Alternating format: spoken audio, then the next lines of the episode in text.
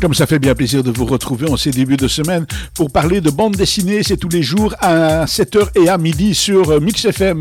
Le Tonnelier, c'est le 11e tome de Château Bordeaux par Corbéran et SP aux éditions de l'ENA. Tout d'abord, il faut souligner le talent graphique du dessinateur SP tout comme un grand cru, s'améliore avec le temps qui passe. D'album en album, il se perfectionne, il gagne en assurance, il élève son niveau d'exigence sans jamais dépasser le point de bascule vers trop de méticulosité qui ferait perdre la spontanéité. Ensuite, soulignons aussi la remarquable efficacité du scénario, même si on peut regretter un schéma un peu récurrent qui voit les choses empirer au moment où tout semblait aller vers un mieux. Mais finalement, n'est-ce pas aussi ce que la vie réserve à bon nombre d'entre nous? Alors pourquoi la devrait-elle s'en affranchir Or donc, nous retrouvons Alexandra Baudritour, propriétaire du Chien de Courbe, une exploitation qui produit un vin de Bordeaux au caractère particulier, mais au volume assez confidentiel. Elle se débat dans les méandres de ce monde sans pitié qui mêle le savoir-faire et finance avec autant d'intensité que les drames et les coups bas.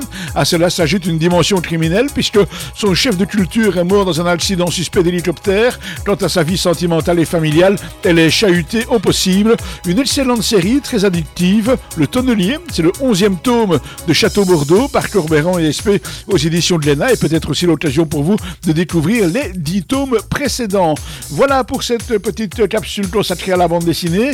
Je vous rappelle que tous les jours à partir de 17h, vous avez rendez-vous avec Patrick Balza et le warm-up. Et puis nous, eh bien, on se retrouve euh, bien sûr demain, même endroit, même heure pour parler d'une autre bande dessinée.